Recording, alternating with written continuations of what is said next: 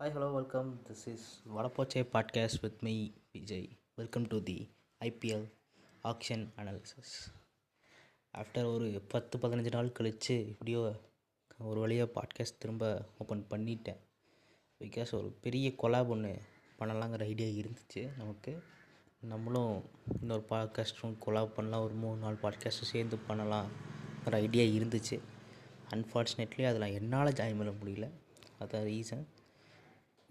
அந்த பாட்காஸ்ட் பேர் வந்து கிரிக்குரல் ஷாம் ப்ரோ வந்து பண்ணிகிட்ருக்காரு.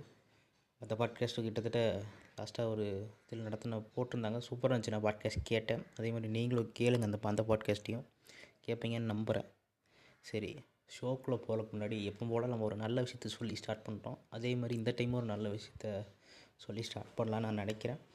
என்னென்னா வந்து லாஸ்ட் ஒரு 1 வீக் முன்னாடி சம்திங் என்னமோ ஒரு பையனோட வீடியோ வந்து ரீசெண்டாக ட்ரெண்ட் ஆச்சு. இந்த அப்துல் கலாம்ங்கிற பையனோட வீடியோ வந்து சம்திங் ஏதோ இப்போ இதை பற்றி பேசியிருந்தான், ஒற்றுமை பற்றிலாம் பேசி பயங்கரமாக ட்ரெண்டு. எல்லாேருக்கும் அந்த வீடியோ பிடிச்சிருந்துச்சு. ரொம்ப யதார்த்தமாக அந்த பையன் பேசினது வந்து அந்த பையனை எங்கேயோ இடத்துக்கு கூட்டிகிட்டு போய் தன் பையனோட லைஃப் ஸ்டைலை 1 டேயில் மாற்ற முடியுங்கிற அந்த வீடியோ வந்து நடத்திடுச்சு. இன்றைக்கி அந்த பையனுக்கு சிஎம்லாம் கூப்பிட்டு எல்லாம் இது பண்ணி வீடு அலாட் பண்ணி அந்த பையன் இன்றைக்கி அவங்க வீட்டுக்கு சாவி வாங்கிட்டான். இப்படி சொல்லுன்னா ஒரு சோஷியல் மீடியாவோட பவர் வந்து இந்த இடத்துல ரொம்ப அதிகம். நம்ம நல்ல விஷயத்துக்கு எதை பயன்படுத்தினாலும் கண்டிப்பாக அது வந்து நமக்கு திரும்ப நல்லதை கொண்டு வந்து சேர்த்துங்கிறது நம்ம நம்பணும் ஃபஸ்ட்டு. அதனால் நல்லதே நினைப்போம், நல்லதே நடக்கும். Welcome to the show IPL auction analysis. அப்படியே ஷோக்கில் போனோம்னா ஃபஸ்ட்டு டீம் நம்ம பார்க்க போகிற டீம் வந்து இந்த நியூ டீம், இந்த எப்படி சொல்கிறது, எல்எஸ்ஜி, லக்னோ சூப்பர் ஜெயின்ஸ். என்னடா புனே சூப்பர் ஜெயின்ஸ் மாதிரி லக்னோ சூப்பர் ஜெயின்ஸ் ஆயிடுச்சு. கண்டிப்பாக இந்த டைம் லக்னோ ஒரு நல்ல ஆக்ஷன் ஸ்ட்ராட்டஜியை பயன்படுத்தினாங்கிறத நான் வந்து ரொம்ப பார்த்தேன். ஓவரால் வந்து ஒரு பயங்கரமான செயல். ஏன்னா வந்து இப்போ 10 டீம் ஒரு ஆக்ஷனில் போட்டி போகிறது ரொம்ப ரொம்ப கஷ்டங்கிறது நமக்கு எவ்வளோ பேத்துக்கு எல்லாத்துக்கும் தெரிஞ்சிருச்சு. பிகாஸ் 10 டீம் பில்ட் பண்ணுறக்குள்ளே எல்லாருமே பயங்கரமான ஒரு பாடுபட்டாங்க. பட் எல்எஸ்சியும் இந்த மாதிரி பாடுபட்டாங்க. பட் இருந்தாலும் அந்த ஒரு நல்ல டீமை வந்து கண்டிப்பாக பில்ட் பண்ணிட்டாங்கிறத வந்து நான் உறுதியாக சொல்லுவேன். On paper one of the better team in now இப்போ இருக்க ஐபிஎல் டீமில் வந்து பெட்டர் டீம்னா வந்து ஒரு எல்எஸ்ஜி கண்டிப்பாக சொல்லலாம், லக்னோ சொல்லலாம். சூப்பராக இருக்குது பேப்பரில் பார்க்கும்போது. கண்டிப்பாக ஒரு நல்ல டீமாக இருக்கும். அதே மாதிரி நல்லா தான் ஆடினாங்கன்னா பரவாயில்ல.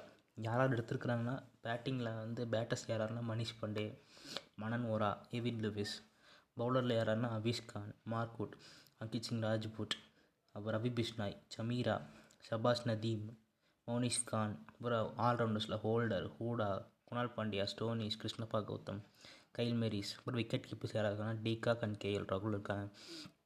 ஒரு ஓவராலாக பார்த்திங்கன்னா ஒரு good side and good decent பேக்கப்னு சொல்லலாம். பட் டீசென்ட் பேக்கப்புங்கிறது ஒரு நல்ல இதுதான் சொல்லணும். டீசென்ட் பேக்கப் என்ன பண்ண முடியும்? இப்போ அவங்க இந்த காசெல்லாம் போட்டு எடுத்துட்டாங்க. நல்ல டீம் பில்ட் பண்ணுங்கிறது. ஏன்னா ஃபஸ்ட்டு சீசன் வராங்க, அதனால் வந்து ஒரு பெரிய ப்ரெஷர் ஒன்று இருக்குது. அதே மாதிரி ஒரு பயங்கரமான ஒரு 17 கோடி கொடுத்து ஒரு கேப்டன் ரிட்டர்ன் பண்ணியிருக்காங்க ஃபஸ்ட் பிளேயராகவே. அது உண்மையிலேயே ஒரு ப்ரெஷர் இருக்குது. ஸோ நல்ல டீமை பில்ட் பண்ணுங்கிறது அவர்கிட்டையும் இருக்குது. ஸோ நல்ல டீம் இருக்குது, கண்டிப்பாக இருக்குது. சரி, அவங்களோட 11ஸ் எப்படி செட் பண்ணலாம், ஃபஸ்ட் 11 என்னவாக இருக்கும், பிளேயிங் 11ங்கிறது நம்மளோட கணிப்பு என்னென்னா வந்து கேஎல் அண்ட் டீகாக், அப்புறம் மனிஷ் பாண்டே, அப்புறம் Deepak Hooda, Stoinis, Krunal Pandya, Jason Holder, Krishnappa Gowtham, Chameera or Wood. நான் வந்து சமீரா தான் ப்ரிஃபர் பண்ணுவேன். சில பேர் வுட்டு சொல்லுவாங்க. பட் இந்தியன் கண்டிஷன்ஸு இந்த மாதிரி ஒரு இது பண்ணும்போது ஒரு நல்ல பேஸ். இப்போ கூட ரோஹித் சர்மா ஒரு 5 டைம்ஸ் எடுத்திருக்காருன்னு நினைக்கிறேன். லாஸ்ட் இப்போ சீரீஸ் முடியும் போது கூட நல்ல பவுலராக இருக்கார் சமீரா வந்து நான் ஸ்ரீலங்கன் சீரீஸ் நிறைய ஆடும்போது சமீரா கண்டிப்பாக பார்ப்பேன். நல்ல பவுலர் உண்மையாலுமே. பட் பொட்டன்ஷியல் யாரும் அந்தளவுக்கு பயன்படுத்தேன்னா நியூ பால் ஸ்விங் வந்து சூப்பராக ஸ்விங் பண்ணுவார். அதில் உண்மையான ஒரு நல்ல பவுலர் சமீரா. அப்புறம் ரவி பிஷ்னாய் அண்ட் அவிஷ் கான். ஒரு நல்ல on paper side super side. At number 7 வரைக்கும் 8 வரைக்கும் கூட உங்களுக்கு பேட்டிங் இருக்குது. கிறிஸ்டப்பா கௌதம் வரைக்கும் உங்களுக்கு பேட்டிங் இருக்குது. பயங்கரமான ஒரு ஆல்ரவுண்டர்ஸ் பாருங்கள். தீபக் கூட ஸ்பின் போடுவார், அவரும் ஆடுவார். அதே மாதிரி மார்க்கஸ் ஸ்டோனிஸ் மீடியம் பேஸ் போடுவார், அவரும் பேட்டிங் ஆடுவார். Krunal Pandya left arm spin போடுவார், பேட்டிங் ஆடுவார். ஜேசன் ஹோல்டர் மீடியம் பேஸ் போடுவார், பேட்டிங் ஆடுவார். கிறிஸ்டப்பா கௌதம் ஆஃப் ஸ்பின் போடுவார், பேட்டிங் ஆடுவார். அதே மாதிரி வுட் ஆடினால்னா வுட்டுக்கும் இன்னும் வந்து டீசெண்டான பேட்டிங் ஆடக்கூடிய ஆள் தான். பட் நம்பர் 9 வரைக்கும் உங்களுக்கு பேட்டிங் டீசெண்ட் ஆடக்கூடிய பிளேஸ் இருக்காங்க. ஒரு எப்படி சொல்கிறது, நிறைய ஆல்ரவுண்டர்ஸ். ஒரு எப்படி சொல்கிறதுனா ஒரு 2010 வேர்ல்டு கப்லலாம் பார்த்தீங்கன்னா வந்து 2010, 2014, 2016 வேர்ல்டு கப்பில், சாரி 2014, 2016 வேர்ல்டு கப்லாம் ஏன் வந்து ஒரு வெஸ்ட் இண்டீஸ் சைடு வந்து பயங்கர வந்து பேசப்பட்டுனா வந்து நிறைய ஆல்ரவுண்டர்ஸ் வச்சுருந்தாங்க அவங்க டீமில். டீமில் இருக்க எல்லாருமே பவுலிங் போட முடியும், எல்லாருமே மீடியம் பேஸ் போடுவாங்க, இல்லை எல்லோரும் இது பண்ணுவாங்க, ஏதாவது சம்திங் பயங்கர ஒரு பவுலிங் போட்டே இருப்பாங்க எல்லாருமே. அந்த மாதிரி ஒரு சைடாக வந்து எனக்கு தெரிஞ்சு நிறைய ஆல்ரவுண்டர்ஸ் இருக்க சைடுனால் வந்து எனக்கு தெரிஞ்சு அது வந்து லக்னோ சூப்பர் ஜெயின்ஸ் தான். கண்டிப்பாக இந்த சீசன் பயங்கரமாக பண்ண போகிறாங்களுக்கு ஒரு எதிர்த்துக்கு ஒரு எப்படி சொல்லிட்டேன் முன்னுதாரண சீசன் இருந்துச்சுன்னு சொல்லி நான் சொல்லுவேன். பார்ப்போம் எப்படி ஆட போகிறாங்கன்னு, ஃபஸ்ட்டு எப்படி மேட்சஸ்லாம் போகுது அவங்களுக்குன்னு சொல்லிட்டு. வேறு இப்போ வேறு இதெல்லாம் பிரிச்சுட்டாங்க, டேபிள்ஸ்லாம் பிரிச்சுட்டாங்க, ரெண்டு ரெண்டு டீமாக பிரிச்சுட்டாங்க. பார்ப்போம் எப்படிலாம் இருக்குன்னு. சரி, அப்படி நம்ம செகண்ட் டீம் பற்றி போயிடலாம். செகண்ட் நம்ம பார்க்க போகிற டீம் வந்து பஞ்சாப் கிங்ஸ். அப்படியே கேப்டனையும் ஒரு முடிவு பண்ணிட்டாங்க. இந்த டைம் மயங்க் அகர்வால் தான் வந்து சீசனை கேப்டன் பண்ணுறாரு. இனிமேல் நல்ல சைடுங்க, இந்த டைம் நல்ல ஒரு ஆக்சிஜன் பயன்படுத்தியிருக்காங்க. ஜிந்தா இல்லாத குறைய இந்த டைம் எப்படி சொல்கிறது, ஜிந்தா வந்து இந்த டைமெல்லாம் மிஸ் பண்ணது நிறையா மீம்ஸ் நிறையா பார்த்தோம் எல்லாருமே. பட் ஜிந்தாவை எந்தளவுக்கு மிஸ் பண்ணிச்சோ, இவங்க மிஸ் பண்ணாங்களோ இல்லையோ, டீம் மிஸ் பண்ணிச்சு. ஆனால் வந்து டீம் பேப்பரில் வந்து ஜிந்தாவை கண்டிப்பாக தேவையில்லைங்கிற மாதிரி தான் ப்ரூவ் பண்ணிட்டாங்க. ஏன்னா ஜிந்தா என்னன்னா எப்போவுமே வந்து ஒன்றும் பவுலிங் நல்லாயிருக்கும் இல்லை பேட்டிங் நல்லாயிருக்கும், நடுவில் தான் விட்டுருவாங்க, அந்த மாதிரி ஜிந்தா எடுப்பாங்க. பட் இந்த டைம் ஒரு நல்ல பேப்பர் சைடாக இருக்குது. ஒரு ரபாடாவை எடுத்திருக்காங்க, பிராஷ்வா தப்புக்க இருக்கார், தவான் இருக்கார், ஒரு டீசன்ட் சைடுன்னு சொல்லலாம் வச்சுக்கோங்களேன். உண்மையாலுமே லாஸ்ட் சீசனை விட இந்த சீசன் பெட்டர் சைடாக இருக்கக்கூடிய வாய்ப்புகள் இருக்குங்கிறது நம்ம பிரச்சனை. சரி, நல்லா இருக்குதுன்னு நான் சொல்ல வரேன். எல்லாத்தையும் ஓவராலாக சொன்னால் பேர்ஸ் நிறையா போயிட்டே இருக்கும், டைம்ஸ் நிறையா போகும். ஒரு சைடாக அவங்க எப்படி பர்ஃபார்மன்ஸ் பண்ண போகிறாங்க அப்படின்னு கேட்டால் நான் ஒரு நல்ல பிக்ஸ் யாராவது நான் சொல்கிறேன் பாருங்க. ராஜ்பவா ஒரு சூப்பர் பிக்கு, லிவிங்ஸ்டன் ஒரு 10.5 கோடிக்கு எடுத்துருக்காங்க. உண்மையிலும் நல்ல பிக்காக தான் இருக்கக்கூடிய சான்சஸ் இருக்குது, நல்ல பிக் தான் வரும். ஷாருக் கான் விடவே இல்லைங்க, 9.5 கோடிக்கு 9.25 கோடிக்கு இனிமேல் எடுத்தாங்க. பயங்கரமான பிக் தான். திரும்ப அவங்கள வந்து க்ரூம் பண்ண போகிறாங்க யங்ஸ்டர்ஸுங்கிறது வந்து இந்த டைம் கண்டிப்பாக தெரிஞ்சு போச்சு. ஆனால் இவங்க பழைய பிளேஸ் யாராக இருப்பாங்க, நேதன் எலிஸ் வந்து லாஸ்ட் சீசன் அந்த ஆஃப் சீசன் மிட் சீசன் வந்து நல்லா ஆடி நல்லா ஒரு இது பண்ணி கொடுத்தாரு பஞ்சாப்க்கு. திரும்ப நேதன் எலிஸை கொண்டு வந்துட்டாங்க பஞ்சாப்பு, நல்ல டீம். ஆனால் இவங்க டீமில் இன்னொரு பெரிய யார் எதிர்பார்க்கறதோ ராஜபக்சே ஒன்று எடுத்தாங்க, Sri Lankan player, left hand batsman வந்து நம்ம ஸ்ரீலங்கன் லெஃப்ட் ஹேண்டரை வந்து இங்கே வந்து நடுவில் வந்திருக்காரு. இவங்ககிட்ட நான் என்ன குறைன்னு ஒன்று பார்த்தேன்னா வந்து ஒரு என்ன ஒரு சரி கரெக்டாக இல்லைன்னாங்கிறது என்ன பார்த்தோன்னா வந்து விக்கெட் கீப்பர் பேக்கப்ஸ் வந்து இவங்ககிட்ட சரியாக இல்லையோ அப்படிங்கிற மாதிரி பார்த்தேன். ஒரு ஜித்தீஷ் சர்மா இருக்கார், நல்ல பிளேயர் தான். பட் பிராஸ்டோ வந்து உள்ள ஒரு ஃபாரினர், இப்போ நீங்கள் அவரை வெளியே வச்சா ஒரு ஜித்தீஷ் சர்மா நீங்கள் உள்ளே வச்சா ஆடி ஆகணும்.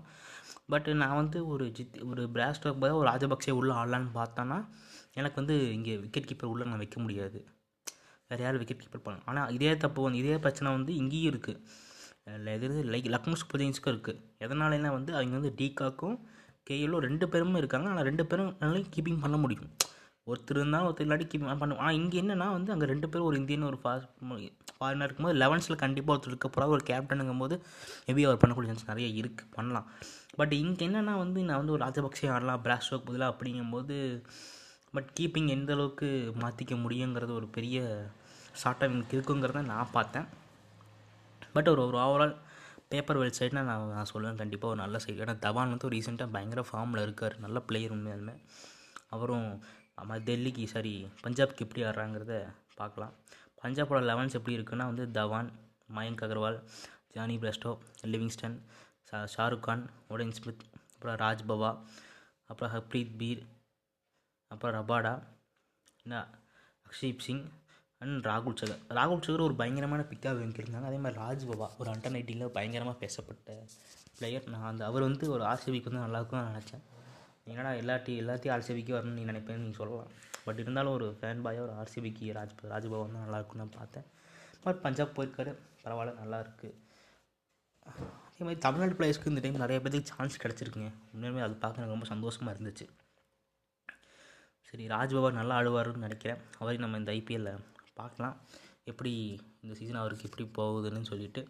ஏன்னா எல்லா சீசனும் வந்து எல்லா பிளேயருக்கும் நல்லா போகணுங்கிறது கண்டிப்பாக நிறைய சான்ஸ் கிடைக்குங்கிறத நான் உறுதியாக சொல்லுவேன். எப்போ வேணால் எல்லாத்துக்கும் சான்ஸ் கிடைக்கும், அதை கரெக்டாக பயன்படுத்தி மேலே போகங்கிறது தான் இருக்குது. சரி, நம்ம நெக்ஸ்ட்டு பார்க்க போகிற டீம் வந்து மும்பை இந்தியன்ஸ். எப்போ போல் வந்து மும்பை இந்தியன்ஸ் ஏன் வந்து பெட்டர் டீம்னு எல்லோரும் வந்து சொல்கிறாங்கன்னா அதுக்கு வந்து அவங்களோட கோச்சிங் ஸ்டாஃப் எல்லாருமே காரணங்கிறது வந்து ஒரு முக்கியமான விஷயம். அதே மாதிரி அவங்க வந்து ஸ்கவுட்டிங்கில் பயங்கரமாக வந்து ப்ரிப்பேர் பண்ணுவாங்க மும்பை இந்தியன்ஸ். ஒரு பிளேயரை வந்து மும்பை இந்தியன்ஸ் எடுக்காங்கன்னா வந்து அதற்கு பயங்கரமான ரீசன்ஸ் நிறைய இருக்குங்கிறது எல்லாத்துக்குமே தெரியும். அவங்க வந்து ஒரு குணால் பாண்டியை மிஸ் பண்ணாங்க. அதுக்கு ரீப்ளேஸ்மெண்ட்டாக சேம் ஒரு லைக் டு ரீப்ளேஸ்மெண்ட் மாதிரி ஒரு பிளேயர் எடுத்தாங்க. அந்த பிளேயர் யாருன்னு பேசலாம். அதே மாதிரி வந்து ஒரு எப்படி சொல்கிறதுனா ஒரு நல்ல பிளேயருக்கும் நல்ல ரீப்ளேஸ்மெண்ட் மும்பை இண்டியன்ஸ்கிட்ட எப்போவுமே இருக்கும், நல்லா கொண்டு வருவாங்க. மும்பை இண்டியன்ஸ் ஒரு பிளேயரை வந்து பார்த்து இந்த டீமுக்குள்ளே வந்துட்டாவே இந்த லைஃப் ஹாஸ் மீன் சேஞ்சுங்கிற மாதிரி தான். பிகாஸ் மும்பை இண்டியன்ஸ்க்காக அந்த மாதிரி ஒரு மும்பை இண்டியன்ஸோட எப்படி சொல்லணும்னா ஒரு ஸ்குவாடாக ஒரு ஒரு டீமாக அவங்களோட நல்ல டீம் எப்பவுமே பில்ட் பண்ணக்கூடிய பர்சனாலிட்டிஸ் வந்து மும்பை இண்டியன்ஸ்க்கு இருக்குது. அதே மாதிரி இந்த டீம் ஆக்ஷன் நல்லா பண்ணாங்க. பட் இஷான் கிஷானுக்கு 15.5 கோடியாங்கிறது வந்து எல்லாத்துக்கும் ஒரு ஷாக். பட் இந்த லாயல்ட்டி தி மேக் அந்த பிளேயர் மேலே அவ்வளோ நம்பிக்கை வச்சுருக்காங்க. கண்டிப்பாக அதுக்கு வந்து அவர் வந்து திருப்பி கொடுப்பாங்கன்னு அவங்க டீம் மேனேஜ்மெண்ட் நம்பிக்கை வைக்கும்போது நம்ம பேசுகிறதுக்கு எதுவுமே இல்லை. வெயிட் அண்ட் வாட்சுங்கிற மாதிரி தான் இருக்குது. அதே மாதிரி வந்து ஒரு பயங்கரமான சர்ப்ரைஸ் 2வது செகண்ட் ஹாஃபில் கொடுத்தாங்கன்னா வந்து ஜோஃப்ரா ஆர்ச்சர் 2023 ஆட போகிறாரு. பட் அப்போவும் ஆடுவாரான்னு தெரில, ஆட போகிறாரு அப்படின்னு சொல்லியிருக்காரு. ஆடினார்லாம் யோசிச்சு பாருங்கள். பும்பரா வந்து ஜோஃப்ரா ஆர்ச்சர் பா யாச்சும் ஆப்போசிட்டில் யார் ஆடினாலும் இல்லைங்க, என்ன பிரச்சனை? ஒரு ரோஹித் சர்மா மாதிரி பிளேயரே பின்னாடி இங்கே இருக்கார், இந்த பக்கம் இருக்கார், ரோஹித் சர்மா இந்த பக்கம் இருக்கார். எல்லாருமே ஒரு இதில் எப்படி சொன்னால் ஒரு 2 பேர் இவங்களாம் கிட்டத்தட்ட 8 ஓவருங்க 12 ஓவரில் எங்கேயும் ஆட முடியும்? அந்த மாதிரி ஒரு டீம் ஆடினா ரொம்ப கஷ்டம். மும்பை இண்டியன்ஸை ஃபேஸ் பண்ண போகிறது இந்த 2 பேர் வந்து ஆடி ஃபேஸ் பண்ணுறது வந்து ரொம்ப ரொம்ப கஷ்டமாக இருக்க போது நான் நினைக்கிறேன். பட்டு இந்த சீசனுக்கு எப்படி டீமை பில்ட் பண்ணுறாங்கன்னு பார்ப்போம். பிளேயர்ஸ் யாராவது எடுத்துருக்காங்கன்னா வந்து ஒரு நல்ல நல்ல பிக்ஸ் மட்டும் நான் பேசுகிறேன். ஓவரால் பிக்ஸ் பற்றி பேசிக்கலாம். டெவால் பிரேவிஸ், குட்டி டிவில்லியர்ஸ் ரொம்ப எதிர்பார்க்கப்பட்ட பிளேயர். அந்த பிளேயரு நீங்கள் சொல்லலாம் என்னடா ஆர்சிபியாக ஏன் எடுக்கலைன்னு கேட்கலாம். அது ஆர்சிபி மேனேஜ்மெண்ட்டு தான் கேட்கணும், என்ன ஏன் எடுக்கலைன்னு தெரில. அதே மாதிரி இந்த திலக் வர்மா பயங்கரமான பிளேயர். நான் ரீசெண்டாக ஒருத்தர் எனக்கு ஒரு ஃப்ரெண்டு ஒருத்தர் சொன்னார், நீங்கள் மார்க் பண்ணி வச்சுக்கோங்க பிரதர், இந்த திலக் வர்மாங்கிற பிளேயர் வந்து எவ்வளோ பெரிய பிளேயர் ஆக போகிறாருன்னு பார்த்துக்குங்க அப்படின்னு சொல்லிட்டு ஃப்ரெண்டு ஒருத்தர் சொன்னார். பார்ப்போம், நல்ல பிளேயராக இருக்க போகிறாருன்னு நினைக்கிறேன். நான் அந்தளவுக்கு பார்த்ததில்ல, பட்டு கண்டிப்பாக அவரோட என் ஃப்ரெண்டோட பேர் கூட சொல்கிறேன், அலாவுதீன் ப்ரோ. அவர் வந்து அவர் தான் என்கிட்ட சொன்னார், திலக் வர்மா நல்ல பிளேயர் ப்ரோ, உண்மையாலுமே மும்பை இண்டியன்ஸ் இந்த பிளேயருக்கு வந்து ஒரு பயங்கரமாக க்ரூம் பண்ண போகிறாங்க, பெரிய ஃப்யூச்சர் அவருக்கு இருக்குதுன்னு சொன்னாங்க. நம்ம விஷ் பண்ணிடுவோம் கண்டிப்பாக. அதே மாதிரி வந்து சஞ்சய் யாதவ் இந்த பேர் தான் வந்து எனக்கு தெரிஞ்சு குணால் பாண்டியாவுக்கு ஒரு லைக் ரீப்ளேஸ்மெண்ட்டாக இருக்க போகிறான்னு நினைக்கிறேன். ஒரு ஸ்பின் போடுவார், லெஃப்ட் ஹேண்ட் பேட்ஸ்மேன் நினைக்கிறேன். பயங்கர பவர் ஹிட்டர், நல்லா வந்து சூப்பராக ரஞ்சியெல்லாம் ஆடிருக்காரு, ரஞ்சி நம்ம டிஎன்பிஎல் ஆடிருக்காரு.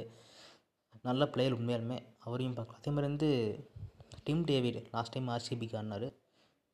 சான்ஸ் கொடுக்கலன்னு வச்சுக்கோங்க, சான்ஸ் கொடுக்கல, கொடுத்துனா நல்லா ஆடிப்பார். உண்மையாலுமே நல்ல பிளேயர் தான். டேனியல் சாம்ஸ் ஒரு பெட்டர் பிளேயருங்க. அவருமே ஃபேபியன் ஆலன் நல்லா பவுலர், நம்ம கூட அர்ஜுன் டெண்டுல்கர் திரும்ப எடுத்திருக்காங்க. மேபி பார்க்கலாம் எப்படி வர போடாருன்னு. ஆனால் இங்கே என்ன ஒரு பெரிய கன்சர்னாக இருந்ததுன்னா வந்து இன்ஸ்டெட் ஆஃப் ஒரு ஜோஃப்ரா ஆர்ச்சர் எடுத்திருக்காங்க. பட் இருந்தாலும் உங்கள் பவுலிங் கொஞ்சம் வீக்காக இருக்குங்கிற மாதிரி இருந்துச்சு. பிகாஸ் டைமில் மில்ஸ் அண்ட் ரைலி மெட்டிட் 2 பேர் இருக்காங்க. டைம் மில்ஸ் கூட ஒரு நல்ல பிளேயர்னு சொல்லலாம். பட் அவரை எடுத்ததுக்கு என்ன காரணம்னு சொன்னாங்கன்னா வந்து T10 லீக்கில் வந்து அவர் இருந்த டீமில் தான் வந்து ஜெயவர்தனை வந்து இருந்தார். ஜெயவர்தனை வந்து தான் வந்து டைம் மில்ஸ் வந்து ப்ரிஃபர் பண்ணியிருக்காரு, நல்லா போடுறாரு. பட் அங்கே ஒரு 3 அங்கே வந்து ஒரு 2 ஓவர் தான் போடுவாங்க. கிட்ட இப்போ எப்படி போட்டாங்கன்னா 10 பாலில் தான் போடுவாங்கன்னு நினைக்கிறேன், 20 பால் தான் போடுவாங்க. பட் அது என்ன கணக்கெலாம் போடுறாங்கன்னு எனக்கு அது செய்ய தெரில. அதுக்கும் இங்கே 4 ஓவர் வந்து பிகாஸ் இவர் வந்து இன்ஜுரி ஆகிறதுக்கு நிறைய வாய்ப்புகள் இருக்குங்கிற மாதிரி பேசப்பட்டுச்சு. டைம் மில்ஸ் வந்து நிறைய இன்ஜுரி ஃபேஸ் பண்ணியிருக்காரு. ஸோ இன்ஜுரி ஆக வாய்ப்புகள் இருக்குது. ஸோ டைம் மில்ஸோட எப்படி இருக்க போகிறாங்கிறத நம்ம அதை பார்க்கணும். ரைலி மெர்டித் வந்து ஒரு பயங்கரமான பேஸ் போடக்கூடிய போலர். பட் இருந்தாலும் ஒரு பிகாஸ் இப்போ லாஸ்ட் டைம் பஞ்சாபில் சரியாக பண்ணல. மேபி பஞ்சாபுக்கும் மும்பை இண்டியன்ஸுக்கும் ஒரு கோச்சிங்லேருந்து எல்லாமே டிஃபர் இருக்குது. பட் எப்படி பண்ண போகிறாங்கிறத பார்ப்போம். அதேமாதிரி பேசில் தம்பி, முருகன் அஸ்வின், ஜெயதேவ் உனத்கத் வந்திருக்காங்க. 11 கோடிக்கு போயிட்டு இருந்தார். இப்போ ஒரு ரொம்ப ஒரு லோ ப்ரைஸுக்கோ மினிமம் ப்ரைஸுக்கோ எனக்கு தெரிஞ்சு எடுத்துகிட்டேன் நினைக்கிறேன். உனத்கட்டை நல்ல பவுலிங், ஒரு லெஃப்ட் ஆர்ம் சீமர். இவங்க வந்து எப்போவுமே ஒரு லெஃப்ட் ஆர்ம் சீமர் வந்து ப்ரிஃபர் பண்ணிட்டே இருப்பாங்க, உள்ளூர் டீமுக்குள்ள வச்சுட்டு இருப்பாங்க. நீங்கள் பார்த்தீங்கன்னா வந்து ஒரு சரண் ஒருத்தர் வச்சுருந்தாங்க, ஒரு 2 சீசன் 3 சீசன் அப்போ வந்து லாஸ்ட் ஒரு 3 சீசனா சரண் ஒருத்தர் வச்சுருந்தாங்கன்னு நினைக்கிறேன். இப்போ வந்து ஜெயதேவ் உனத்கத் வச்சுருப்பாங்க. எப்போ ஒரு பேக்கப்லேயே ஒரு வந்து லெஃப்ட் ஆர்ம் சீமர் வந்து வச்சுட்டே இருப்பாங்க. ஜேசன் பேரன்ட்ராஃப் வந்து ஒரு 2 சீசன் பண்ணி வந்து அவரையும் வந்து பேக் பண்ணியிருந்தாங்க. ஒரு லெஃப்ட் ஹேண்ட் பவுலர்ஸ் வந்து இவங்க வந்து எப்போவுமே பேக் பண்ணுறது வந்து நம்ம மித்த டீம்ஸ் வந்து யாரும் அது ஃபோக்கஸ் பண்ணுறது. நான் பார்த்த வரைக்கும் இந்த மாதிரி ஒரு பிளேயராக அவங்க செட்டாப் பிளேயர் வந்து எப்போவுமே பேக் பண்ணுறதுல Mumbai Indians is better side. Mumbai இண்டியன்ஸோட 11ஸ் எப்படி இருக்குன்னு பார்த்தா வந்து மும்பை வந்து எப்போவுமே ஓப்பனிங் வந்து ரோஹித் சர்மா இஷான் கிஷான் பயங்கரமாக பண்ணியிருக்காங்க. அதே மாதிரி திலக் வர்மா நான் சொன்ன பிளேயர், அவரையும் நல்லா ஆடுவார் நான் நினைக்கிறேன். Suryakumar Yadav, Kieran Pollard, Tim David, Sanjay Yadav, Daniel Sams, Tymon Mills and Mayank Markande and Jabra. Mayank மார்க்கண்டேக்கு இந்த சீசனாக தான் சான்ஸ் கொடுங்கப்பா, நல்ல பிளேயர் உண்மையாலுமே. ஒரு லாஸ்ட் சீசனாக வந்து ஒரு பெஞ்சிலேயே உட்கார வச்சு லாஸ்ட் தாட்டி விட்டாங்க ராஜஸ்தான் ராயல்ஸ். நெக்ஸ்ட் இந்த சீசன் வந்து மும்பை இண்டியன்ஸ் கண்டிப்பாக எடுத்திருக்காங்கன்னா வந்து ஒரு நல்ல பிளேயருங்கிறது அவங்க கண்டிப்பாக தெரிஞ்சிருக்கும். ஏன்னா அவங்க இங்கேருந்து போனவர் தான், கண்டிப்பாக ஒரு நல்ல சீசனாக அவருக்கு இருக்குன்னு நம்ம சொல்லலாம். சரிங்க, அப்படி நம்ம நெக்ஸ்ட் டீம் இந்த டீம் பற்றி பேசலாம். கேகேஆர் கேகேஆர் வந்து ஆக்ஷன் போனதே வந்து அவங்க பழைய டீமை பேக் பண்ணி கொண்டு வந்துடலாங்கிறதுக்காக போயிருப்பாங்க போல் இருக்கு. ஆனால் கேப்டன் ஃபைன் பண்ணிட்டாங்க அட் லாஸ்ட்டாக, அது ஒரு நல்ல விஷயம் நான் நினைக்கிறேன். கேகே யார் எடுத்துக்காங்கன்னா ஸ்ரேயஸ் ஐயர், அஜிங்கே ரஹானே, ரிங்கு சிங், அலெக்ஸ் ஹைல்ஸ், ரமேஷ்குமார், பிரதம் சிங், அப்புறம் ஆல்ரவுண்டர்ஸில் வந்து ரசல் இருக்கார், வெங்கடேஷ் ஐயர் இருக்கார், Sunil Naren, Shivam Mavi, Aman Khan, Pat Cummins, Nitish Rana, Mohammad Nabi, Anukul Roy, Sameera Karunaratne, செல்டன் Jackson wicket keeper, Sam Billings, Baba Indrajith, அப்புறம் பவுலர்ஸில் வருண் சக்கரவர்த்தி, இமேஷ் யாதவ், அப்புறம் Tim Southee and Ashok Sharma. இதுவும் கொஞ்சம் பயங்கரமாக ஒரு டீசன்ட் சைடுன்னு சொல்லலாம். இதில் வந்து நான் ஒரு பெட்டர் பிளேயர்ஸ் யாராவது எடுத்துருக்காங்க நான் பார்த்தோம். ஒரு பேட் கமிங்ஸ் ஒரு நல்ல ஒரு ரேட்டில் எடுத்தாங்கிறது ஒரு 6.5-7 crore நம்ம எடுத்து நினைக்கிறேன், நல்ல பிக். ஏன்னா லாஸ்ட் சீசன் வந்து ஒரு 14 கோடிக்கு இன்னும் எடுத்தேன், இந்த சீசன் வந்து ஒரு 6.5 கோடி 8 கோடிக்குள்ள எடுத்தது ஒரு நல்ல பிக்காக இருந்துச்சு. நிதிஷ் ராணா ஒரு நல்ல பிக்கிங் உண்மையானவங்களுக்கு, முகமது நபி ஒரு நல்ல பிக்கு, அப்புறம் வந்து அனுகுல் ராய் ஒரு டீசன்ட் ஃபீல்டர், அவர் ஒரு நல்ல ஃபீல்டராக வந்து ஒரு பயங்கரமான பிக், அவருக்கு சான்ஸ் கிடைக்கும் நான் நினைக்கிறேன் கண்டிப்பாக இந்த சீசனில். அப்புறம் யாராவது நல்ல பிக்காக நான் பார்த்தேன்னா வந்து அலெக்ஸ் ஹைல்ஸை திரும்ப கொண்டு வந்திருக்காங்க, பயங்கரமான ஒரு மூவ். அலெக்ஸ் ஹைல்ஸ் வந்திருக்காரு, ஒரு டாம் பேட்டனை இவங்க வந்து டாம் பேட்டனை எதுக்கு கொண்டு வந்தாலும் ஒரு ஓப்பனிங் வந்து ஒரு பயங்கரமான ஹிட்டர் வேணும் அப்படிங்கிற ஒரு காரணத்துக்காக டாம் பேட்டனை கொண்டு வந்தாங்க. பிகாஸ் வந்து இவங்க வந்து ஒரு கெல் மாதிரி ஒரு பிளேயரை மிஸ் பண்ணாங்க, மேபி ஒரு பிளேயர் மேலே டாப்பில் ஆட போய்க்க போகிறாங்க. அதே மாதிரி ஸ்ரேயஸ் ஐயர், அஜிங்கே ரஹானே 2 பேர் எடுத்தாங்க ஆக்ஷனில். அதனால் நம்ம ஒரு எக்ஸ்பீரியன்ஸ் பிளேயரை வச்சுட்டு ஒரு டீமில் வந்து எக்ஸ்பீரியன்ஸ் ஒரு ரஹானே வந்து ஒரு எக்ஸ்பீரியன்ஸ் கேப்டன் இன் ஐபிஎல் வந்து ஸ்ரேயஸ் ஐயர் கேப்டன் பண்ணுறாரு, நல்ல இன்புட்ஸ் கொடுப்பாருன்னு நான் நினைக்கிறேன். அவரை பற்றியும் பவுலிங் வந்து ஒரு டீசென்ட் பவுலிங் லைனில் சொல்லலாம். இமேஷ் யாதவ், ஒரு டிம் சவுத்தி, ஒரு டீசென்ட் வருண் சக்கரவர்த்தி இருக்கார், மாதிரி சாம் பில்லிங்ஸ் இதெல்லாம் இருக்காங்க. ஒரு நல்ல ஒரு டீசென்ட் பேப்பர் சைடு பேட் கமிங்ஸும் உங்களுக்கு நல்லா பவுலிங் போடக்கூடிய பேட் கமிங்ஸ் ஒரு பவுலிங் ஆல்ரவுண்டராக வளர்ந்துட்டுருக்காரு. கண்டிப்பாக அவரோட இன்புட்ஸும் நல்லாயிருக்கும் டீம்லங்கிறத வந்து உறுதியாக சொல்லலாம். இவங்க 11th எப்படி செட் பண்ணலான்னா Venkatesh Iyer, Alex Hales opening 2 பேருமே ஒரு அதிரடி ஹிட்டர்ஸு. இப்போ ஸ்ரேயஸ் ஐயர் பயங்கர ஃபார்மில் இருக்கார், ஸ்ரேயஸ் ஐயர், நிதிஷ் ராணா, அப்புறம் Andre Russell, Sheldon Jackson, Sunil Naren, Pat Cummins, Shivam Mavi, Umesh Yadav, Varun Chakravarthy ஒரு நல்ல சைடு. உண்மையாகவே ஒரு பேப்பரில் சூப்பராக இருக்குது சைடு, யாரையுமே பெருசாக இருக்கலாம் போல். இவர் வேணும் இவர் எடுத்தேன், இவரோட போன பிளேயர்ஸ்லாம் எடுத்தாங்க, எந்தெந்த பிளேயர்ஸ்லாம் திரும்ப போய் என்னென்ன பிளான்ஸில் வந்தாலும் அந்த பிளான்ஸ் கரெக்டாக ஃபுல்ஃபில் பண்ணிட்டாங்கிறத வந்து நான் வந்து மைசூர் வெங்கடேஷ் வந்து கண்டிப்பாக ப்ரூவ் பண்ணிட்டார் ஆக்ஷனில், அதை நான் ஒத்துப்பேன் கண்டிப்பாக. பெட்டர் சைடு கேகேஆர், மேபி இந்த டைம் லாஸ்ட் டைம் ஃபைனல்ஸ் வரைக்கும் போனாங்க, இந்த டைம் எப்படி கப் அடிக்கிறாங்களாங்கிறத பார்த்துடலாம். நெக்ஸ்ட் வந்து டெல்லி கேபிட்டல்ஸ், இந்த எப்படி சொல்கிறதுனா இந்த ஆக்ஷன்லேயே வந்து one of the best strategy பயன்படுத்தின மிஸ்டர் மொட்டை, அது அப்படி சொல்லக்கூடாது பட் இருந்தாலும் வந்து ரொம்ப காண்டாச்சுங்க எனக்குலாம் உண்மையாலுமே. யார் வந்தாலும் தூக்குறது, யார் வந்தாலும் ஏற்றி விடுறது, என்னங்க நடக்குது ஆக்ஷன் நடக்கிறாரா என்ன பண்ணுறா? உண்மையுமே எனக்கு ரொம்ப மன வருத்தமாக இருந்துச்சு இந்த ஆளுனால. நல்ல நல்ல பிளேயர்ஸ் நல்ல நல்ல டீமுக்கு போக வேண்டிய எல்லாத்துக்கும் கை தூக்கி எல்லாத்துக்கும் தூக்கிட்டு இருந்தார். பட் அது ஒரு ஸ்ட்ராட்டஜி தான், தப்பு சொல்ல மாட்டேன். ஆஸ் அ வந்து இதெல்லாம் ஒதுக்கி வச்சுட்டு நான் ஒரு ஃபேனாக பார்த்தோன்னா வந்து எனக்கு ரொம்ப கோவம் வந்துச்சுன்னு டெல்லி கேபிட்டல்ஸ் டீமை பார்க்க போகுது. பட் அவங்களோட எப்படின்னா வந்து அவங்க என்னதுக்கெல்லாம் வந்தாங்களோ யாராருக்கெல்லாம் வேலையை திரும்ப ஏற்றி விட்டாங்க. ஒரு நல்ல ஸ்ட்ராட்டஜி பயன்படுத்தி டெல்லி கேபிட்டல்ஸ் வந்து சூப்பராக பண்ணியிருக்காங்க ஆக்ஷனில். 10 லட்ச ரூபா ரிமைனிங் வச்சுட்டு வெளியே போயிருக்காங்க போது ஒரு டெல்லி கேபிட்டல்ஸ் வந்து பெட்டர் சைடு தான் நான் வந்து சொல்லுவேன் கண்டிப்பாக. பிகாஸ் ஒரு டேவிட் வார்னர் ஒரு பயங்கரமான பிக், ஸ்டீல் பிக் எனக்கு தெரிஞ்ச ஒரு 6.5 கோடிக்கு என்னமோ எடுத்தாங்க நினைக்கிறேன் பிக்கு, பயங்கரமான பிக்கு டேவிட் வார்னர். அப்புறம் மிதில் மார்ஷ் எடுத்தாங்க, அது மிதில் மார்ஷ் இருக்கார், அதனால் பிக்ஸெல்லாம் வந்து பயங்கரமான பிக்ஸெல்லாம் அவங்க எடுத்தாங்க. மிதில் மார்ஷ் எடுத்தாங்க, மிதில் மார்ஷும் டேவிட் வார்னர் சேர்த்தியே 13.5 கோடி 2 பேர் சேர்த்து 13 கோடி யோசிச்சு. 2 பேருமே வந்து லாஸ்ட் ரீசன்ட் வேர்ல்டு கப்பில் வந்து பிக்கஸ்ட் பிளேயர்ஸாக இருந்திருக்காங்க. 2 பேரையும் வெறும் 13.5 கோடிக்கு யோசிச்சு பாருங்கள், 13.5 கோடிக்கு எடுத்துருக்காங்க.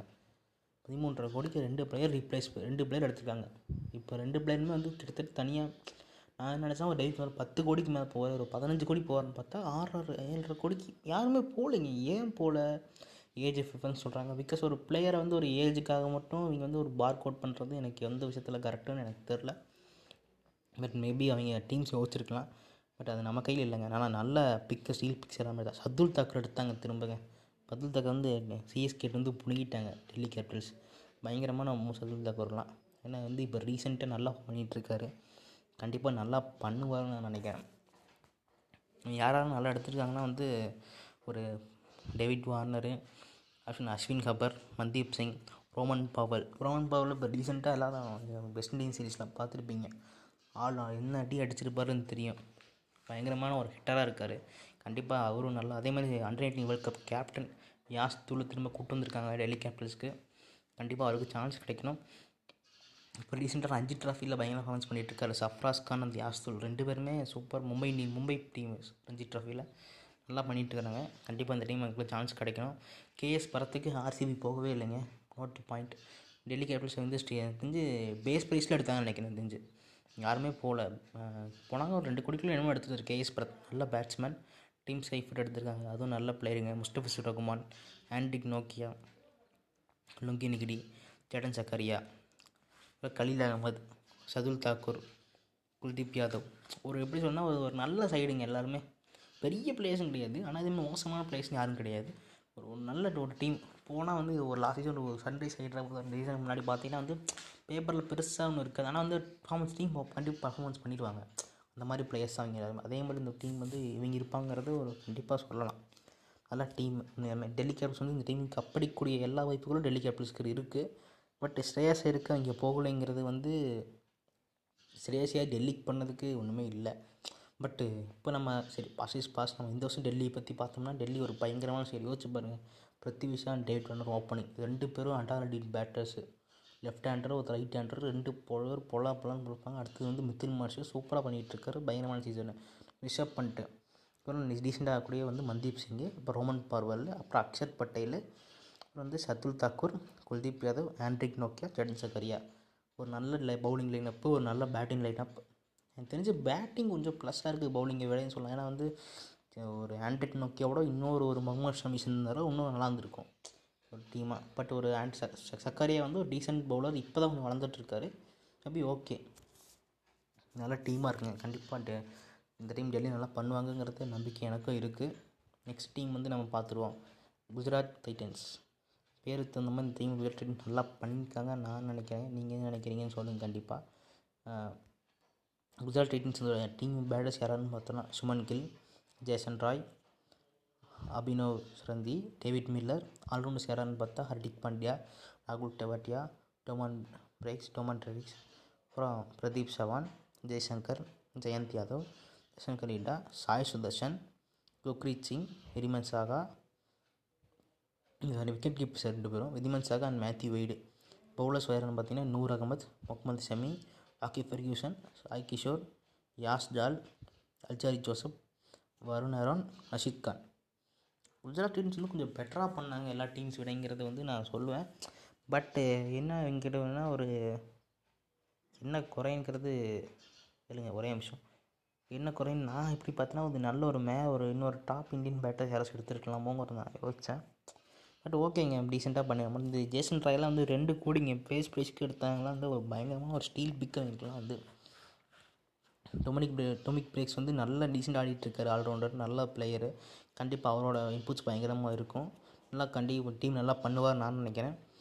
மேத்யூ வெய்டு எனக்கு தெரிஞ்சு ஒரு ஹர்திக் பாண்டியா என்ன யோசிச்சிருப்பாருன்னா வந்து ஒரு கேப்டன் வந்து ஒரு ஆல்ரவுண்டர். அப்போ டீம் நிறைய ஆல்ரவுண்டர்ஸ் வேணுங்கிறதுக்காக ஆல்ரவுண்டர்ஸ் மட்டுமே டீமில் இருக்க மாதிரி நான் பார்த்தேன்.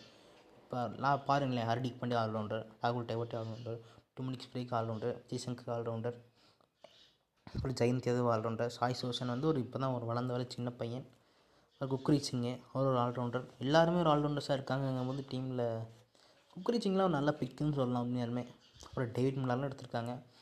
ஒரு நல்ல டீமாக வந்து கண்டிப்பாக அதே மாதிரி வந்து யோசிச்சு பாருங்கள். ஃபாரின் பவுலர்ஸ் 3 பேர் எடுத்துங்க, 3 பேர் 2 பேர் எடுத்தாங்க. அல்ஜாரி ஜோசப் அண்டு பெர்கியூசன் 2 பேர் நல்ல பவுலர். அதே மாதிரி முகமது ஷமி கூட போட போகிறாரு, நல்ல பவுலர் அவருமே சொல்ல தேவையே இல்லை. சாய் கிஷோர் அந்த சீசன் ஒரு 3.5 கோடிக்கு என்னமோ வந்தாருங்க. சூப்பர். உண்மையே 3.5 கோடிக்கு ஒருத்தர் தான் நினைக்கிறேன். தெரிஞ்சு ரொம்ப வருஷம் ரொம்பவுமே சான்ஸே கொடுக்கல எனக்கு தெரிஞ்ச சிஎஸ்கேயில்.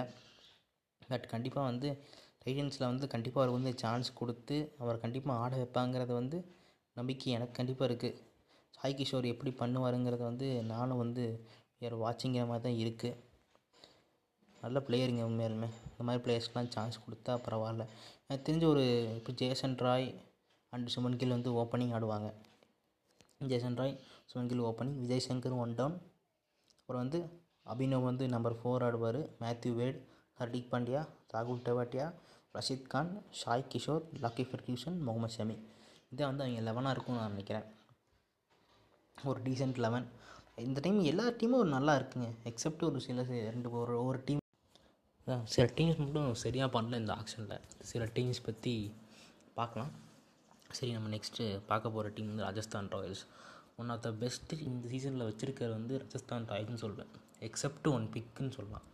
ஒரே ஒரு பிக்கை தவிர மற்ற எல்லா பிக்கையும் பயங்கரமாக எடுத்து ராஜஸ்தான் ராயல்ஸ் வந்து இந்த சீசன் வந்து கப்படிக்கக்கூடிய வாய்ப்புகள் ராஜஸ்தானுக்கு பிரகாசமாக இருக்குங்கிறத வந்து உறுதியாக சொல்லலாம். அந்த ஒரு பிக்கு யாருன்னு நீங்கள் கேட்டிங்கன்னா வந்து தேவ்தூத் படிக்கல்னு நான் சொல்லுவேன். ஏன்னா தேவ்தூத் படிக்கல் நல்ல பிளேயர் தானே, அதுக்கேண்டா நீ மோசமான பிக் அப்படின்னு சொல்கிறேன். மோசமான பிக்குங்க நான் வந்து ஏன் சொல்கிறேன் வந்து ஒரு 12.5 கோடிக்கு எடுத்தாங்க. யோசிச்சு பாருங்கள், நீங்கள் ரெஸ்ட் ஆஃப் த பிளேயர்ஸை வந்து விட்டுட்டு எல்லோரும் நல்ல பிளேயர்ஸ் எடுத்தது எல்லாருமே. பட் 12.5 கோடிக்கு ஏன்னா ஏற்கனவே ஓப்பனர் செட் ஆகிட்டாங்க. ஒரு ஓப்பனர்ஸ் இருக்க ஓப்பனருக்கும் அது போக பேக்கப் ஓப்பனருக்கும் போய் 12.5 கோடி செலவு பண்ணுவேன் அப்படின்னு கேட்டால் அது தெரில. ஒரு வேளை இவங்க என்ன யோசிச்சிருக்கலாம், படிக்கல் அண்டு பட்லர் ஓப்பனிங்னா அப்போ ஜெய்சோல் எதுக்கு நீங்கள் ரிட்டைன் பண்ணிங்க, ஆக்ஷன் விட்டுருக்கலாம்ல. இந்த மாதிரி சில பல குழப்பமான கேள்விகள் வந்து ஆக்ஷனில் வந்து சரி ஆக்ஷனில் எனக்கு வந்துச்சு இவங்க எடுக்கும்போது படிக்கலை. But rest of the players எல்லாமே வந்து நல்ல பிளேயர்ஸாக எடுத்திருக்காங்க. ஒரு ஜிமினிஷம் எடுத்திருக்காங்க, ரவி ஐஷன் எடுத்திருக்காங்க, ட்ரெண்ட் போல் எடுத்திருக்காங்க, யஷ்வந்தர் சகல் எடுத்திருக்காங்க, பிரசீத் கிருஷ்ணா, சிம்ரன் ஹெட்மயர், அதுபோக இன்னும் நல்ல நல்ல பிளேயர்ஸ்லாம் இருக்காங்க. யார் வேறு, ராசன் வேண்டர் லுசன் இருக்கார், கருண் நாயர் எடுத்திருக்காங்க, ரியான் பெராக் வச்சுருக்காங்க, டேரல் மித்தில், நல்ல நல்ல டீம் பிளேயர்ஸ் எல்லாம் கேசி கரியப்பா எடுத்திருக்காங்க.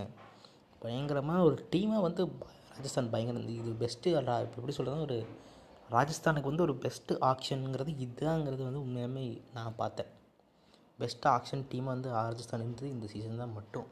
11th யாரார் வைப்பாங்கன்னா வந்து யசஸ்வி ஜெய்ஸ்வால், ஜாஸ் பட்லர் வைப்பாங்க. அடுத்தது படிக்கல், பிகாஸ் 12.5 கோடி கொடுத்து எடுத்து வெளியே உட்கார வைக்க முடியாதுன்னு நான் நினைக்கிறேன். நம்பர் 3க்கு வந்து படிக்கலை ட்ரை பண்ணி பார்ப்பாங்க. Number 4 Sanju Samson, number 5 Hetmyer, number 6 வந்து Riyan Parag, Jimmy Neesham, Ravi Ashwin, Trent Boult, Yuzvendra Chahal, Prasidh Krishna. ஒரு டீசென்ட் நான் நம்பர் 3ல் வந்து ஒரு வேலை வந்து இவ்வளோ நீங்கள் வந்து படிக்கல் ஓப்பனிங் பண்ணிவிட்டு நம்பர் 3 வேறு யார் ஆட வைக்கலாம்னு பார்த்தீங்கன்னா நான் வந்து ஒரு கருண் நாயர் வருவேன். கருண் நாயர் கண்டிப்பாக நல்லா ஆளக்கூடிய பிளேயர் தான் நம்பர் 3ல். அப்படி இல்லை எனக்கு வந்து ஒரு ஃபாரின் பிளேயர் வேணும். நான் வந்து என்ன பண்ணிக்கிறேன்னா வந்து நம்பர் 3 வந்து சஞ்சு சாம்சனை செக் பண்ணிவிட்டு நம்பர் 4 ஒரு நல்ல ஃபாரின் பிளேயர் வச்சுக்காருன்னா ஒரு வேண்டர் லூசன் வச்சுட்டு நம்பர் 5ல் இருக்கிற ஹெட்மேரை ட்ராப் பண்ணிட்டு நம்ம வேறு யாராச்சும் வந்து ரீப்ளேஸ்மெண்ட்டாக கொண்டு வந்துக்கலாம். அந்த மாதிரி எதாவது நம்ம பண்ணலாம். மேபி அந்த மாதிரி கூட ட்ரை பண்ணலாம். பிகாஸ் ஒரு நல்ல ரீப்ளேஸ்மெண்ட்ஸ் இருக்கும்போது நாளைக்கு கண்டிப்பாக நல்ல டீம் வந்து ப்ரிஃபர் பண்ணுவாங்கன்னு நினைக்கிறேன்.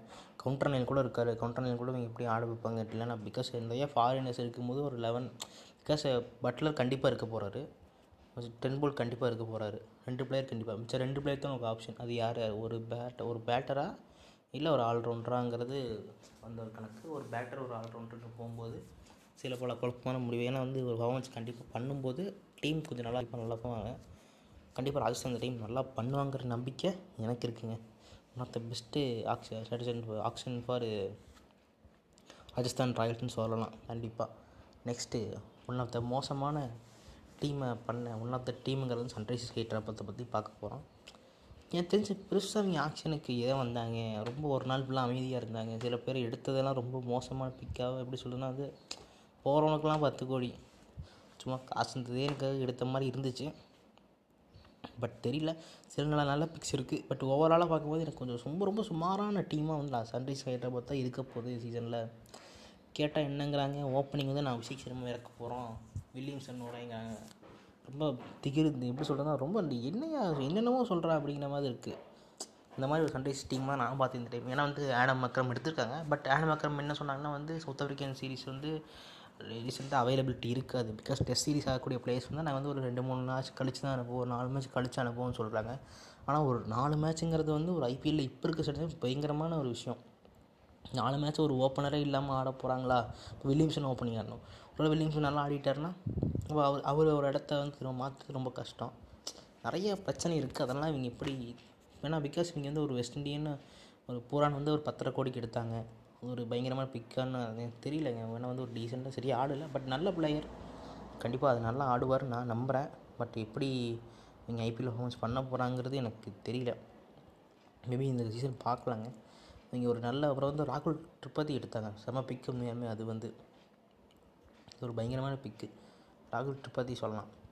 ராகுல் Tripathi, Aiden Markram, Kane Williamson, Nicholas Pooran, Abhishek Sharma, Abdul Samad, Washington Sundar, Romario Shepherd, Bhuvneshwar Kumar, Umran Malik and T Natarajan.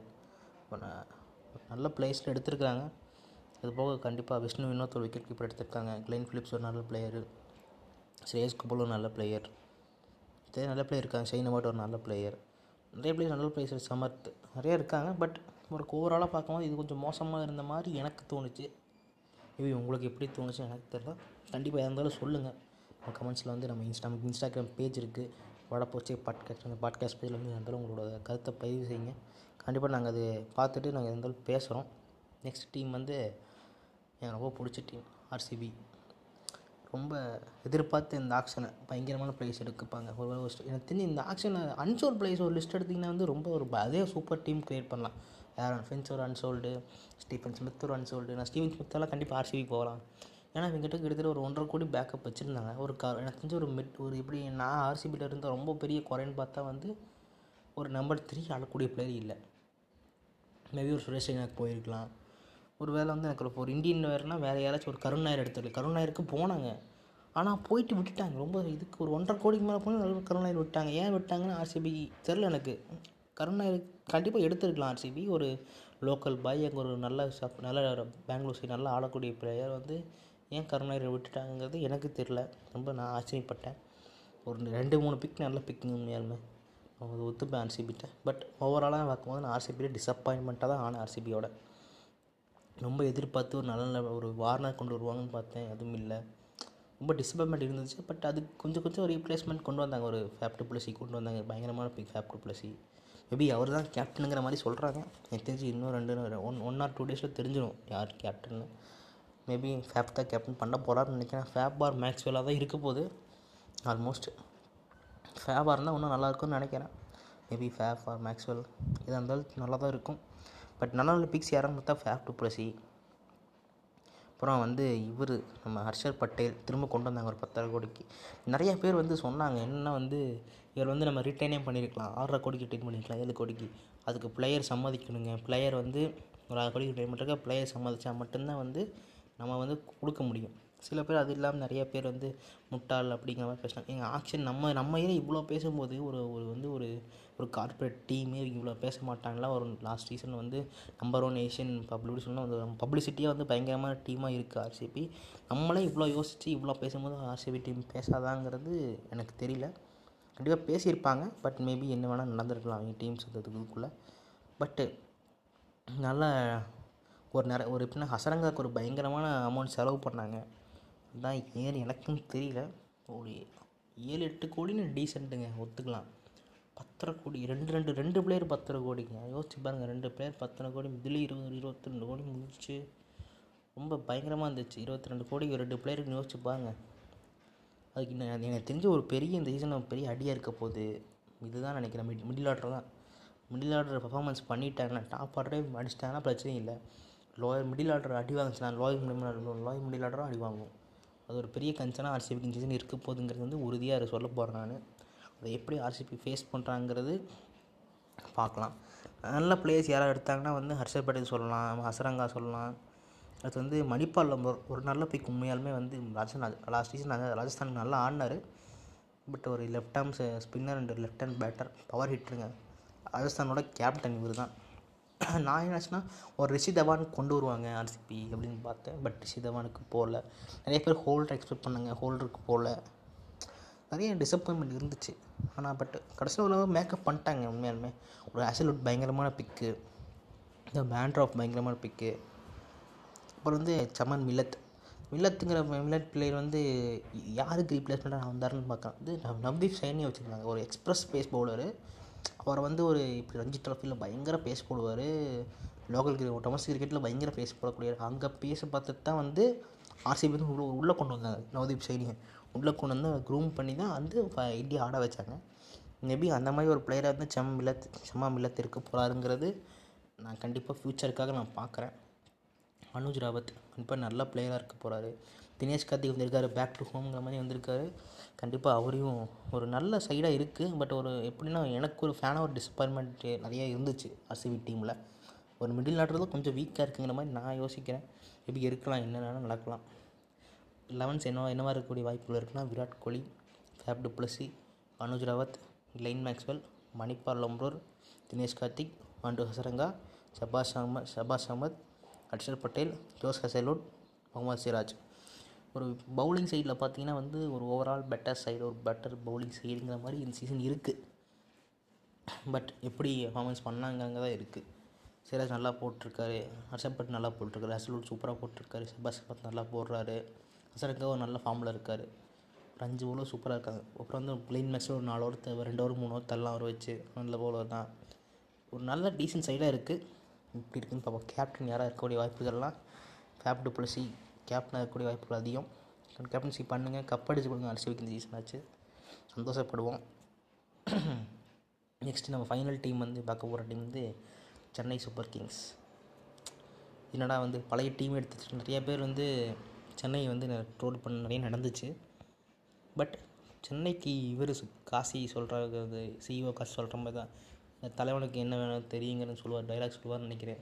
அந்த மாதிரி வந்து சென்னை வந்து எப்போவுமே அவங்ககிட்ட என்னென்ன வேணுமோ எதை கொடுத்தாலும் அட்ஜஸ்ட் பண்ணி அந்த டீம் வந்து பில்ட் பண்ணி ஃபைனல் போய் கப் அடிச்சிடலாம் கூடிய ஒரு டீம் தான். நம்ம என்ன ட்ரோல் பண்ணாலும் சரி, அவங்க வந்து அது வந்து வந்து எப்படி சொன்னோம்னா அது வந்து தப்புன்னு ப்ரூவ் பண்ணிக்கூடிய டீம் வந்து சென்னை மட்டும்தான்.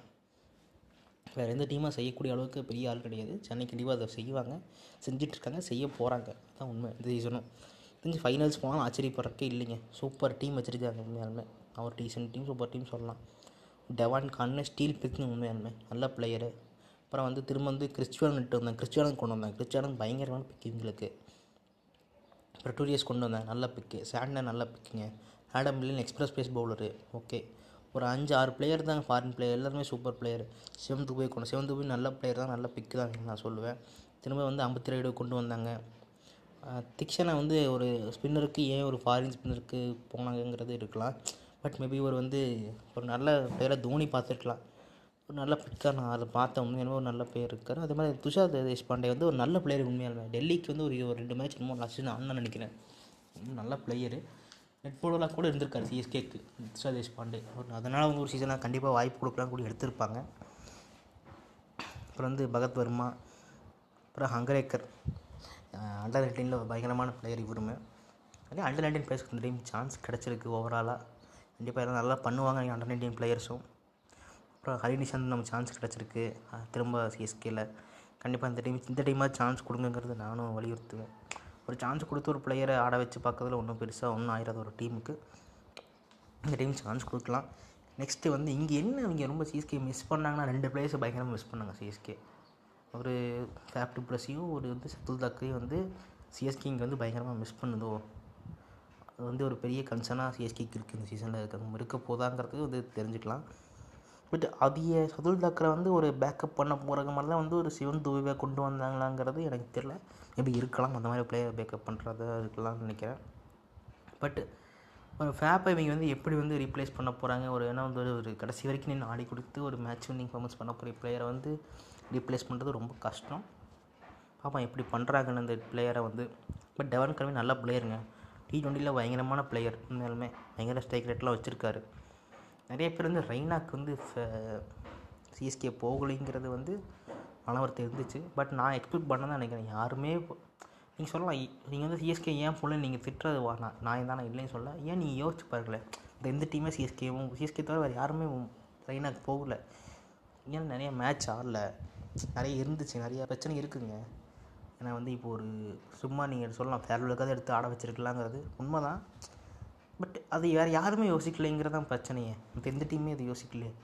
மேபி இன்னும் ஐபிஎல் ஸ்டார்ட் ஆகலை, நடக்க முன்னாடி என்ன வேணால் நடக்கலாம். எந்த டீம் ரெய்னா கூட யாருக்கு எந்த டீம் வேணால் போகலாம். அந்த மாதிரி சான்சஸ் இருக்குது. ஒரு ரீப்ளேஸ்மெண்ட்ஸாக போகக்கூடிய வாய்ப்புகள் இருக்குது. அப்புறம் வந்து டோர் ட்ரான்ஸ்ஃபர்ஸ் இருக்குது.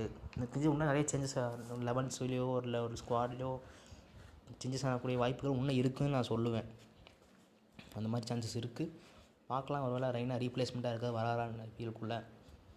அந்த சந்தோஷம் தான், யாரும் இல்லைன்னு சொன்னால். பட் நீ வாண்ட் டு இப்படி சொல்கிறதுனா வந்து இப்போ வந்து எல்லாத்துக்குமே ஒரு கிராஃப் மேலே போகிறது கீழே வருது. இப்போ யோசிச்சு பாருங்க, விராட் கோலி மாதிரி ஒரு பிளேயருக்கு கிராஃப் இறங்கிடுச்சு. இப்போ அவர் இருந்த ஹைக்குக்கும் அவர் இருந்த இதுக்கும் வந்து இப்போ ஒரு விராட் கோலிக்கு கிராஃப் இறங்கிடுச்சு. இப்போ ரெய்னாக்கும் வந்து இப்போ ஆல்மோஸ்ட் முடிய போது கிராஃப் இருக்குது. அந்த கட்டத்துக்கு அவர் வந்துட்டார். அவ்வளோதாங்க லைஃபு. நம்ம கையில் ப்ரெடிக்டபுளாக எதுவுமே கிடையாது. அந்த மாதிரி நம்ம வந்து மூவ் ஆன் ஆகிட்டு நம்ம அடுத்த கட்டத்துக்கு போயிட்டுருக்கணும். பார்ப்போம். நீங்கள் சொல்லலாம் ஒரு பிராவாவுக்கு சான்ஸ் கொடுத்தீங்க, ஒரு ரெய்னா கொடுக்க மாட்டிங்களா அப்படின்னு கேட்டால் அது எனக்கு தெரியலங்க. சிஎஸ்கே மேனேஜ்மெண்ட்டு தான் கேட்கணும். உண்மையாலுமே என்ன மாதிரி ஒரு மைண்ட் செட்டில் அவங்க இருக்காங்கிறது தெரிஞ்சால் தான் வந்து நம்ம எதுவுமே பண்ண முடியும். மேபி அவங்க யோசிச்சிருக்கலாம் ஒரு இதுக்கு போகலாம், வேண்டாம் ஒனி அவரை கூப்பிட்டு அவருக்கு. ஏன்னா தெரிஞ்சு ஒரு பேஸ் ப்ரைஸ் ஒரு 2 கோடி இருந்த ஒரே காரணத்துக்காக தான் வந்து சிஎஸ்கே திரும்ப போகலையோங்கிறது நான் பார்த்தேன். ஒரு 50 லட்சமோ ஒரு 75 லட்சமோ வந்து போட்டிருந்தாருன்னா கண்டிப்பாக சிஎஸ்கே எடுத்திருப்பாங்க. இல்லை வேறு எந்த டீம் வந்தாலும் எடுத்திருப்பாங்க. மிஸ்டர் ஐபிஎல்ங்க அவர். அதனால் அவர் ஒரு பிராண்டுக்காகவே அவர் எடுத்து வச்சுருப்பாங்க. கண்டிப்பாக ஒரு பயங்கரமான இம்புல்ஸ் கொடுக்கக்கூடிய டீமை நான் கூட லாஸ்ட் பாட்காஸ்ட்டில் சொல்லியிருப்பேன். ஒன்று அன்சோல்டாக போகலாம், இல்லை வந்து புது டீம் யாருக்காச்சும் போகலாம். குஜராத் டைட்டன்ஸோ இல்லை வந்து லக்னோ சூப்பர் கிங்ஸோ இவங்க யாருக்காவது போகலாம். வாய்ப்புகள் இருக்குதுன்னு நான் நினச்சேன். பட் மேபி நடக்கலை. இது வந்து அன்ஃபார்ச்சுனேட் சொல்லலாம். மேபி ஒரு எப்படி சொன்னால் ஒரு ரீப்ளேஸ்மெண்ட்டாக வரக்கூடிய சான்சஸ் இருக்குதுன்னு நான் நினைக்கிறேன். கண்டிப்பாக வருவார். ஐபிஎல் அவரை விட்டு துரத்தாது, ஐபிஎல் அவரை போக விடாதுன்னு நினைக்கிறேன். கண்டிப்பாக திரும்ப வருவார். ஐபிஎல்குள்ளே வரணும்னு நினைக்கிறேன். இப்போயே ஒரு வழியாக முடிச்சிட்டேன் ஐபிஎல் ஆப்ஷன் அனலைசஸை. ஏதாவது கேட்டிருப்பீங்கன்னு நினைக்கிறேன். கேட்டிருக்கீங்க. கண்டிப்பாக அந்த பாட்காஸ்ட்டை ஷேர் பண்ணுங்கள். முடிஞ்சிருக்கு உங்கள் ஃப்ரெண்ட்ஸுக்கு யாருக்காவது சொல்லுங்கள். இந்த மூலிமா யாருக்காவது போய் சேர்ந்து யாராவது கேட்டாங்கன்னா ஐம் ஹாப்பி வித் தட். போதுங்க, எவ்வளோ பேசியாச்சு.